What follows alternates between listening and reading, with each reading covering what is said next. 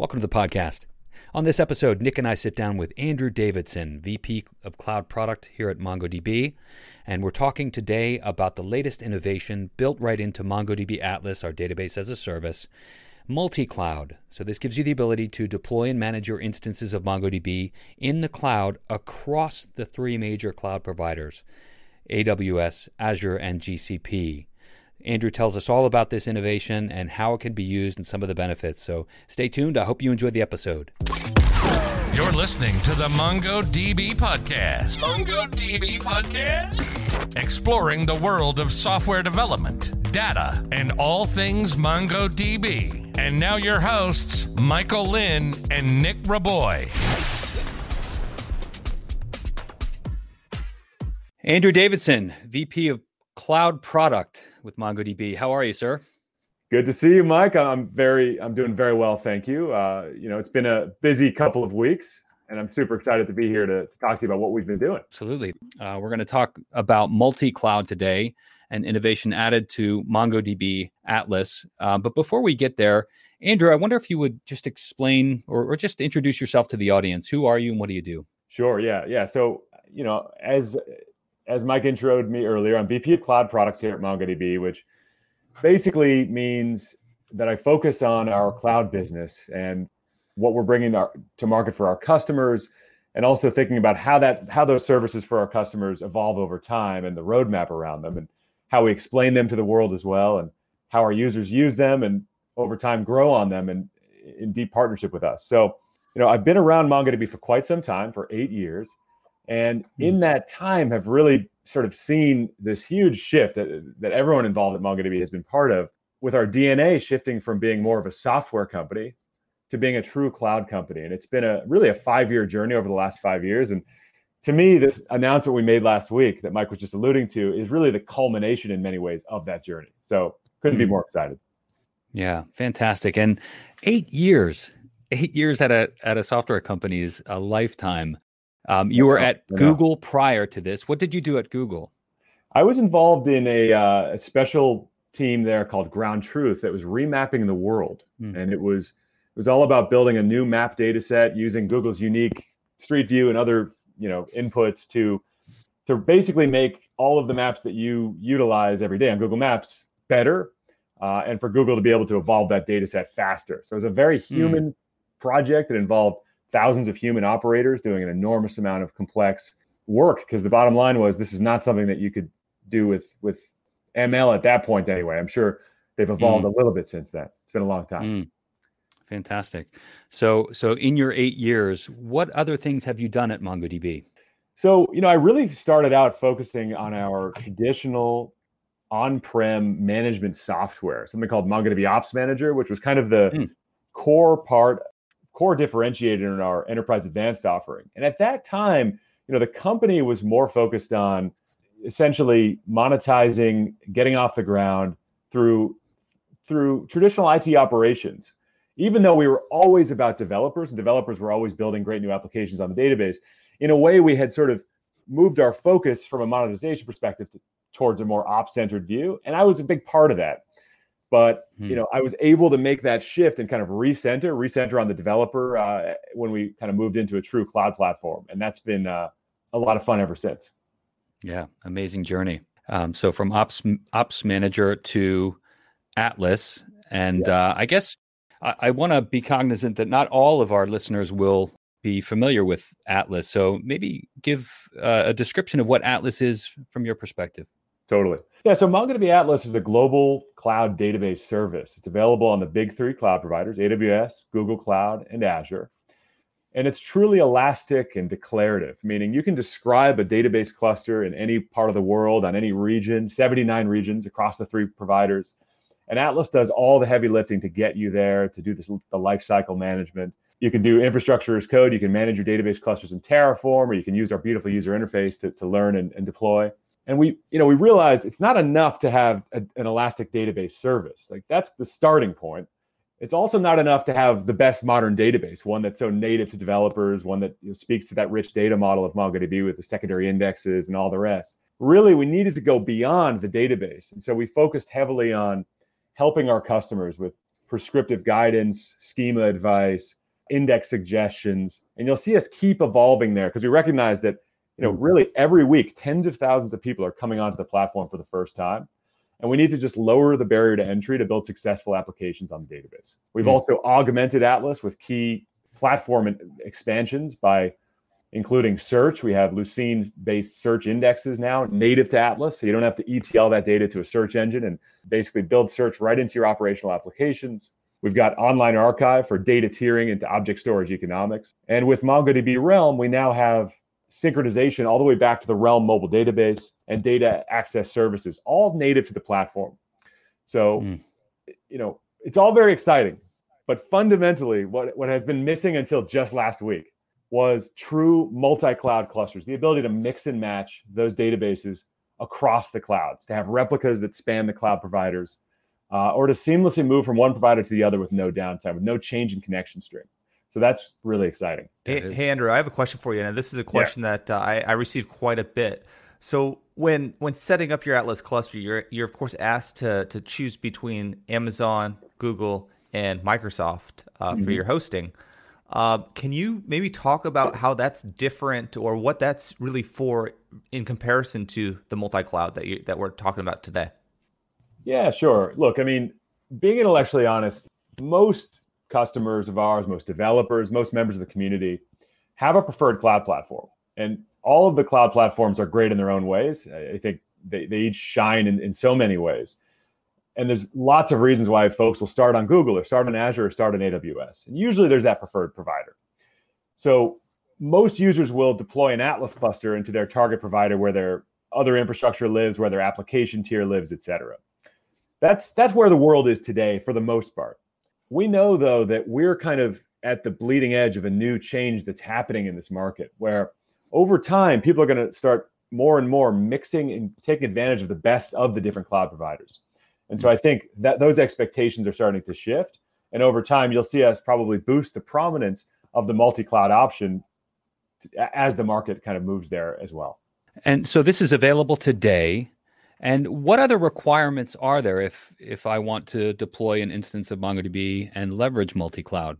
Yeah, that's a great question. You know, fundamentally, in order to use a multi-cloud database cluster, I think it kind of depends on what your use case is, what you're trying to achieve. But generally speaking, you know, database in isolation on on a cloud provider ain't enough. You need to use something that's connecting to and using that database. So broadly speaking, you're going to want to have an application tier that's able to connect to the database. And if you're across multiple clouds, and you're doing that for various reasons, like for example, high availability resiliency to be able to withstand the outage of a full cloud provider, well, then you would want your app tier to also be multi-cloud. And that's the kind of thing that traditionally, you know, folks have not thought was easy, but it's getting easier all the time. That's why kind of uh, we're opening this up at the data at the data tier, and then others, you know, the Kubernetes platform, et cetera, are really opening up that portability at the app tier and really making this possible for the market. But you know, before we sort of keep focusing on kind of where we are today, I think it wouldn't hurt to sort of rewind a little bit and talk about why multi-cloud is so difficult. I mean, yeah, that makes sense. There's there's broadly been two main reasons why multi-cloud is so hard. They kind of boil down to data and how how much data gravity there is.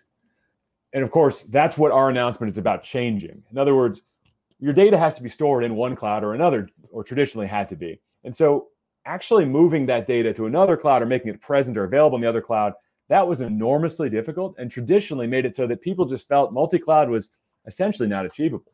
And the second key reason multi-cloud has traditionally been very difficult is that there hasn't been essentially a community created or company backed sort of way of standardizing operations around a multi-cloud posture.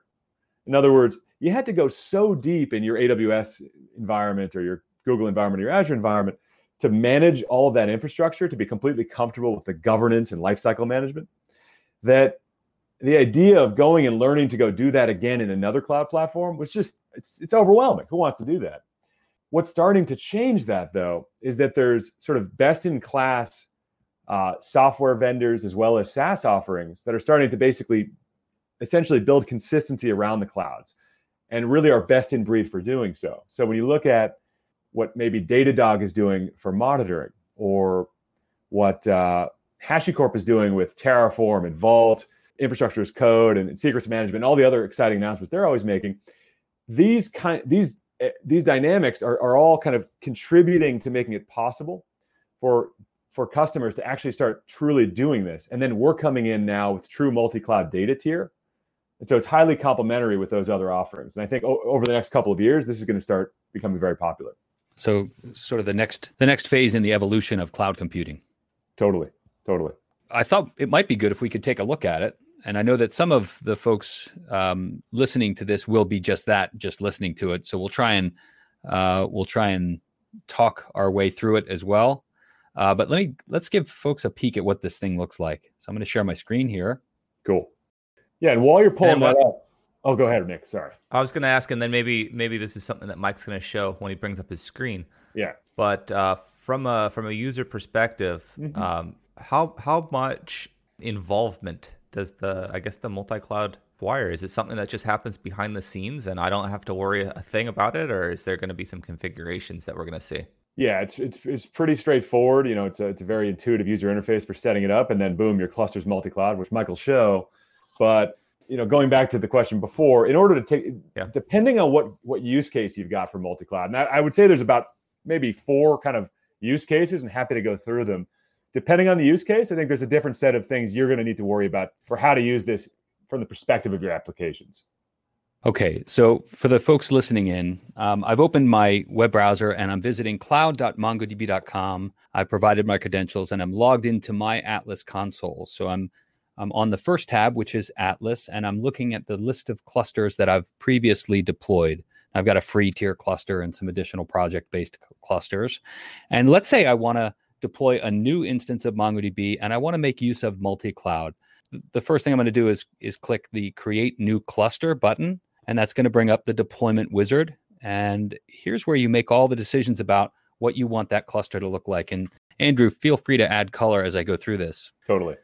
So uh, the first question is uh, global cluster configuration, and just for this demo, I'm going to leave that closed. We'll we'll leave yeah. that uh, for another day. The second panel is cloud provider and region, and here's where it gets interesting. Now, Andrew, at the beginning when you described what Atlas is, you mentioned that Atlas is available on the top three cloud providers. So we've got AWS, Google Cloud, and Azure.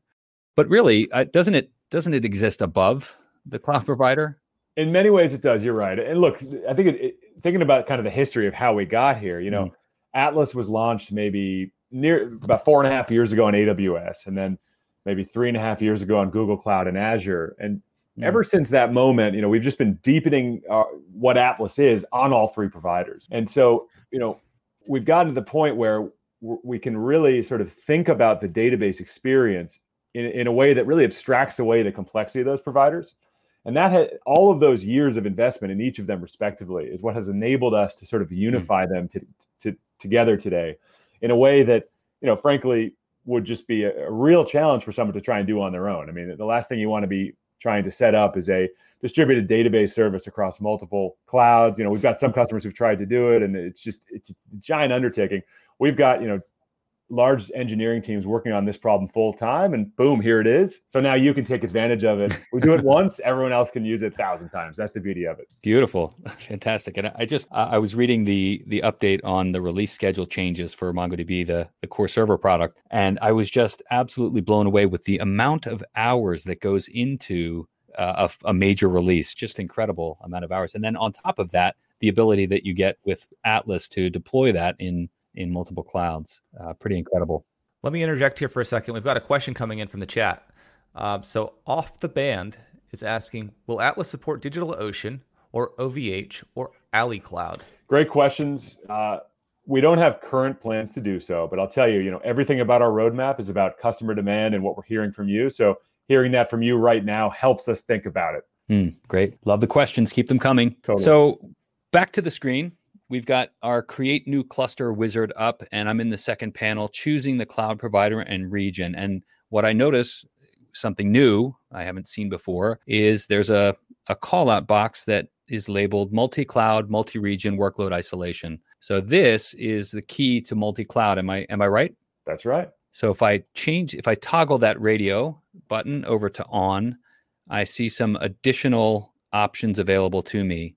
And here is where I'm going to specify the electable nodes in a cluster. So we have three possible configurations. We've got the electable nodes for high, high availability. We have the ability or the option to add read only nodes, and we can specify the provider and region. And we've got an option to add analytics nodes. Let's just focus on the electable nodes for the moment. And by default, AWS is selected. I think that's because I, I selected AWS as the provider. Yep. But if I add, if I click add a provider slash region, I now have the ability to change the provider to, let's say, GCP. And then I can select a region. And of course, the regions are displaying Google's Google's data center list. So I can choose something that's uh, near the application. I'm I'm in Philadelphia, so North Virginia is probably the the closest. So now we have a a multi cloud, multi provider deployment. Um, any other notes or or things you want to call out, Andrew? Yeah, I mean, uh, actually, Mike, real quick. Yeah, um, I missed it. Did when you when you added GCP? Did you did you select two or did it pre-populate with that? I, am wondering what's the what's the thought process mm. behind uh, how it calculated each of those node numbers. It's keeping the mod automatically. For electable mm. nodes, you have to have an odd number. That's based on you know MongoDB Got uses it. a raft-like consensus protocol, which allows us to ma- maintain read and write availability continuously as long as majority quorum is online. So if you add a third one, like uh, mm-hmm. if you add you know Azure, for example, for fun, why not? Mm-hmm. What that means is we're now spread across three cloud providers, and you, are going to have to make it an odd number. You're going to have to either make it one, you know, yeah, one one one or yeah. two two one, mm-hmm. et cetera. What this means is you can now withstand the a global outage of any of the three cloud providers and still have your application be uh, continuously available for both reads and writes because the other two cloud providers will continue to be online and that's where you'll receive your uh, majority quorum from. So, you know, I think what we've just demonstrated here is kind of one of the four sort of dominant use cases for multi-cloud, which is high availability resilience. It's kind of a, a pretty intuitive one. In practice, a lot of people would want to use this in the context of countries that have fewer cloud regions. You know, in the US, we're a bit spoiled. There's a bunch of AWS regions, a bunch of Azure regions, a bunch of Google Cloud regions. But if you're UK based, France based, Canada based, et cetera, you know your preferred cloud provider might have just one region in that country. And so being able mm-hmm. to expand into uh, other regions from another cloud provider but keep data in your country for data sovereignty requirements can be quite compelling. Mm-hmm. so i would never want to deploy a single node in each of the cloud providers right? We still want a highly available cluster deployed in each of the each of the individual cloud providers correct? You could do 111 the downside with 111 is that during maintenance rounds you would essentially have writes that would move to your your the, the second region on your priority list. And mm. that's that's broadly reasonable actually if you're using majority writes from a write concern perspective. It kind of depends mm-hmm. on what you want to optimize for.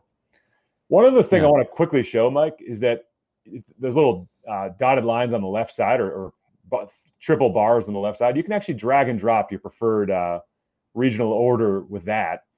And that basically is choosing which region by default will take writes if that region's online. So a zone deployment with the primary. In this case, I've I've moved Azure to the top. That'll take the highest priority, and that will be my primary uh, write receiver. Exactly. That that'll be where the primaries are. And then if if if if Azure were to be down or Azure Virginia were to be down, then the what would have initially been a secondary in US East 1 on AWS would be elected primary, and that's where writes would start going. Gotcha. Yep. Yeah. So you, you mentioned majority writes. Uh, can you explain what that is for anyone who might be new to that concept? Yeah. So MongoDB has a concept of a write concern, and basically our, our best pra- our best practice is to configure your writes, which is a MongoDB client side driver configuration, uh, to utilize the write concern majority, which essentially says to the the driver will not acknowledge the write from the perspective of the database and move on to the next operation until the majority of the nodes in the replica set have acknowledged that write. What that means is what, what, what that kind of guarantees you is that you're not allowing your writes to sort of essentially get past what your replica set can keep up with. So, in a world in which you have really bursty momentary writes, you might consider a, a write concern of one, just make sure it goes to the primary. Uh, but that can have some risks at scale, and, and so we recommend majority. So, in the list of use cases, you mentioned the first and probably the po- the most popular, which was to to provide additional access and and availability in a in a sure. region where there's only right only one provider uh, data center. Yeah. Um, let's talk about some of the other reasons. Why would someone want to deploy multi cloud? Great question. The second, which I actually think may even be more popular, although you might tell me, ah, it's not it's not exactly as multi-cloudy as what we just talked about. but what I think is going to be the most popular is being able to move from one cloud provider to the other with no downtime. In other words, you're only multi-cloud mm. during the transition, and then you're on the other cloud. So you know it's kind of debatable. But having that freedom, that flexibility, and basically the way this one w- would be configured, Mike, is if you were to click cancel here and just go back to the mm-hmm. single mm-hmm. cloud provider view, you know, in a world in which you have a cloud, a cluster deployed on a- AWS, just like you have now, mm-hmm. if this was a deployed cluster, you could just go to the top, select Azure or GCP, click deploy, and we would just move you there. Mm-hmm. That's also possible now. And the reason I think this is the most, this will be the most commonly used is, you know, there's lots of reasons why folks need to be able to move from one cloud provider to the other. You know, sometimes you have sort of an organization that's been acquired into another organization and there's a consolidation effort underway. Uh, sometimes there's just a feeling that another cloud provider has key capabilities that you want to start taking advantage of more. And so you want to make a change. Other times it's about really be, feeling that feeling more future proof and, and just being able to, to, to, to not be locked in and make that change. So mm-hmm. this one I think is more of a sort of boardroom level concern as well as mm-hmm. a developer empowerment thing. I mean, it's just really it's really exciting to have at your fingertips the power to feel like I can just move my data around to anywhere in the world across 79 regions, and, nothing's holding me back from doing that. And I, I think mm. that that's just when you sit at your workstation, that's really exciting. Back to that uh, comment you made earlier, like really reducing that data gravity, totally, and uh, increasing, I guess, fungibility. Yeah, go ahead, Nic. Yeah, so you mentioned being able to move things around. So let me let me ask if this is the same scenario or same thing. But when Mike was able to change the priority of each of those clouds, can we change the priority um, after deployment? Like say uh, Amazon is our priority right now for the next year, but then next after that, oh, Google is our now top priority. Can we can we change that after the fact? Absolutely. Bring up a great point. You know, in general with Atlas, traditionally the philosophy was always that basically everything in this cluster builder that Mike's been showing should be the kind of thing that you could change or that you could configure when you're first deploying declaratively, and that you could then change, and Atlas will just do the heavy lifting to get you to that new declarative state. Hmm. However, up until last week, the only major exception to that was that you couldn't change your cloud provider.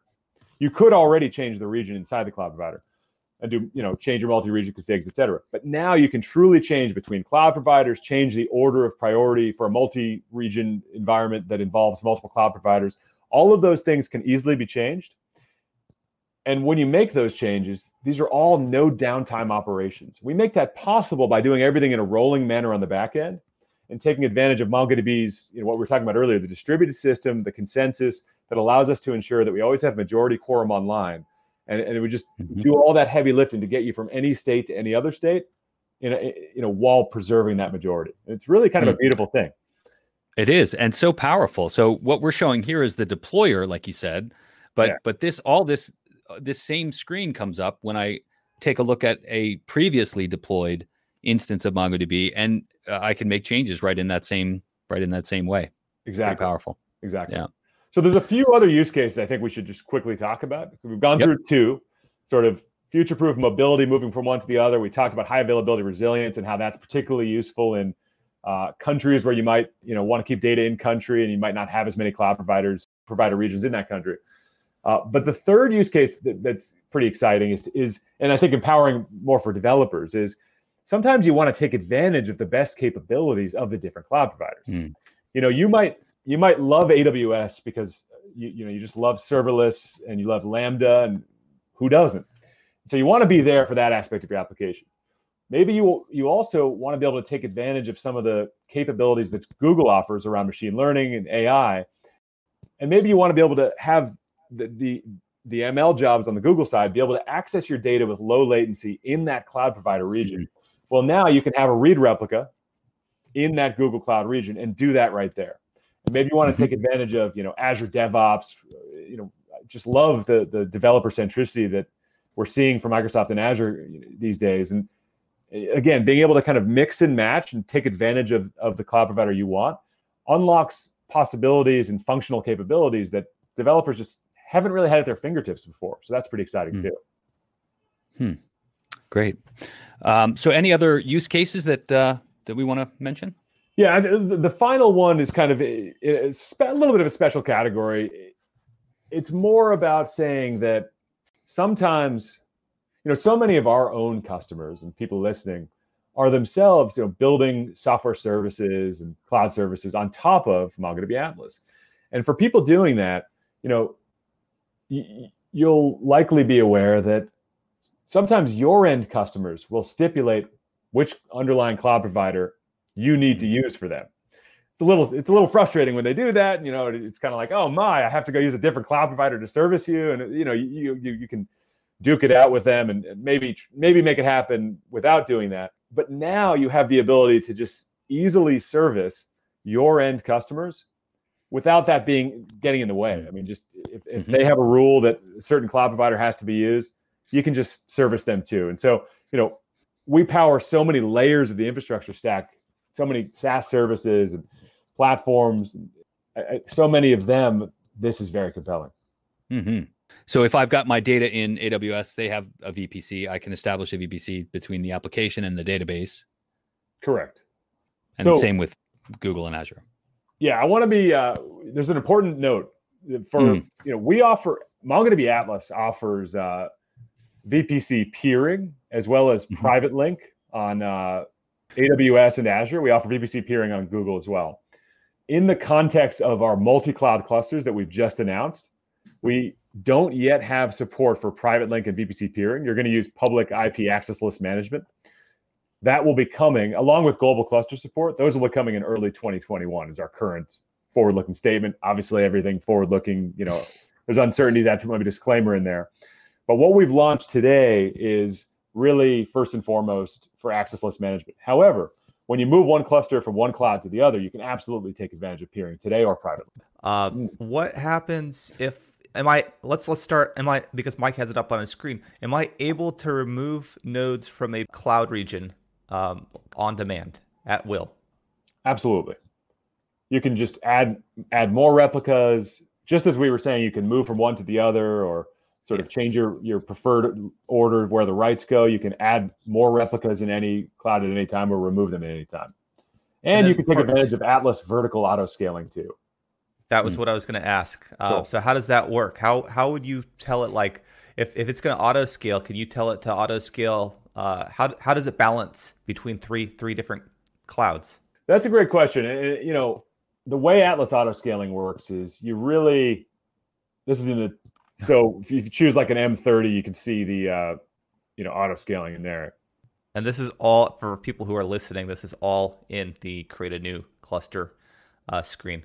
Basically, the way it works is we will vertically scale you if uh, if any of the nodes in the cluster are uh, essentially getting to the point where they require scaling based on underlying compute requirements. The important thing to note is that it's a common misconception, I guess you could say, in MongoDB that you might want to sort of scale only certain replicas and not others.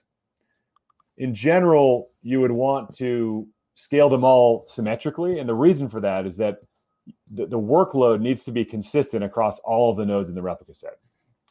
That's because even though the writes go to the primary, you know, those secondaries have to keep up with those writes too. So anyway. So I just wanted to show that auto scale uh, question here. Oh, yes. Yeah, there we go. So if I'm deploying an M30, I get to specify at a minimum, I want to go down to an M20 and at a maximum, based on the read write profile and the activity of the application, I want to go to a maximum of an M50, for example. Exactly. But maybe maybe I'm missing something, and or maybe it's not even important uh, based on how things are designed. Hmm. Uh, Mike is showing how to scale up and down from M20 uh, to M50, but what if I wanted all of the new nodes to only appear on my third my third priority tier. Is that a thing? Got it. Yeah, that's a form of auto scaling that's definitely, in other words, you're basically saying, what if I wanted to, essentially what you're getting at is, what if I wanted to scale my read throughput by adding more replicas? Sure. It's generally speaking not the way we recommend scaling. We tend to recommend vertical scaling as mm. opposed to adding read replicas. The reason for that is Got sort it. of the reason for that for, with MongoDB is that if you if you scale reads with replicas, the risk is that you could find yourself in a compounding failure situation where you're overwhelming all your replicas somehow, and then one goes down, and then all of a sudden you have mm. the same workload going to an even smaller pool. So we tend to, to vertically scale and or introduce sharding once you're talking about that kind of level of scale. However, there's scenarios in which, to your point, you kind of want to have read replicas in other regions, let's say for uh, essentially servicing traffic from, from that region at low latency and those kinds of use cases. And that's where I think you're right. Over time, we'll probably see more exotic forms of autoscaling we'll want to introduce. It's not there today. Okay. So going back and we'll just finish out our create a new cluster, create a new cluster. I'll select multi cloud and I'll select electable nodes in two, three providers. Some analytics uh, on Azure. Maybe you could oh, use oh, oh Power, yeah, Power BI. That's yeah. fine. That's totally fine. Okay. Not a problem. Okay. So, so a single cluster across AWS, GCP, and Azure. And uh, we've got odd nodes. Okay. Looking good there. Uh, we'll select our cluster tier. Let's say an M30 is fine. And we'll specify the amount of disk. Okay, so so any anything else that um, that we want to to bring into the discussion? Any other features that we're missing? Not that I can think of. I'll, I'll say we've definitely had some interesting early adoption so far. You know, I'm not going to name names, but mm-hmm. we've seen we've seen you know folks both take advantage of moving between the cloud providers. We've seen some folks who have spread their clusters across multiple cloud providers in a target region, a target country, like I mentioned. You know, being able to keep my data in Canada, but across multiple cloud providers.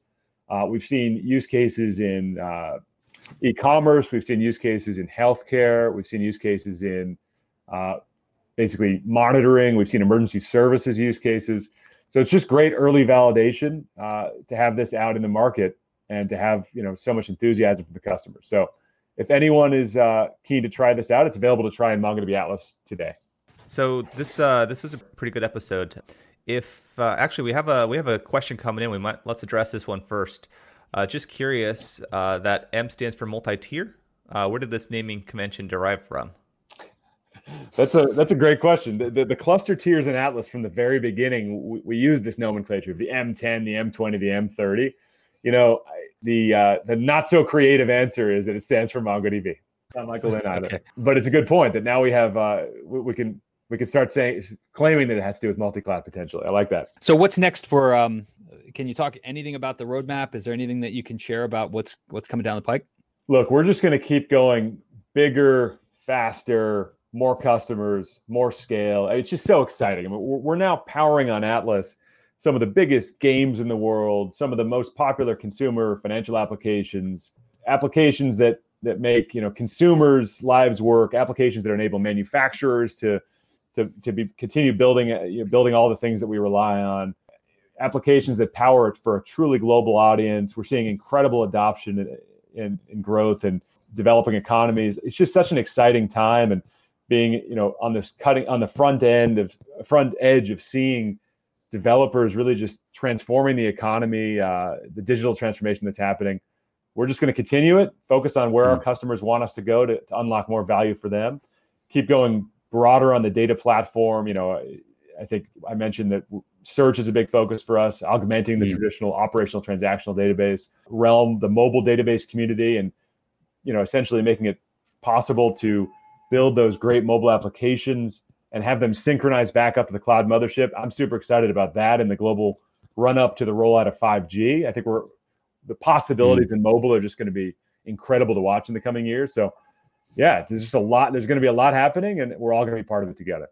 Sounds awesome. If uh, if people wanted to get in contact with you after this uh, episode airs, you on Twitter, LinkedIn, where where would you prefer people to reach out?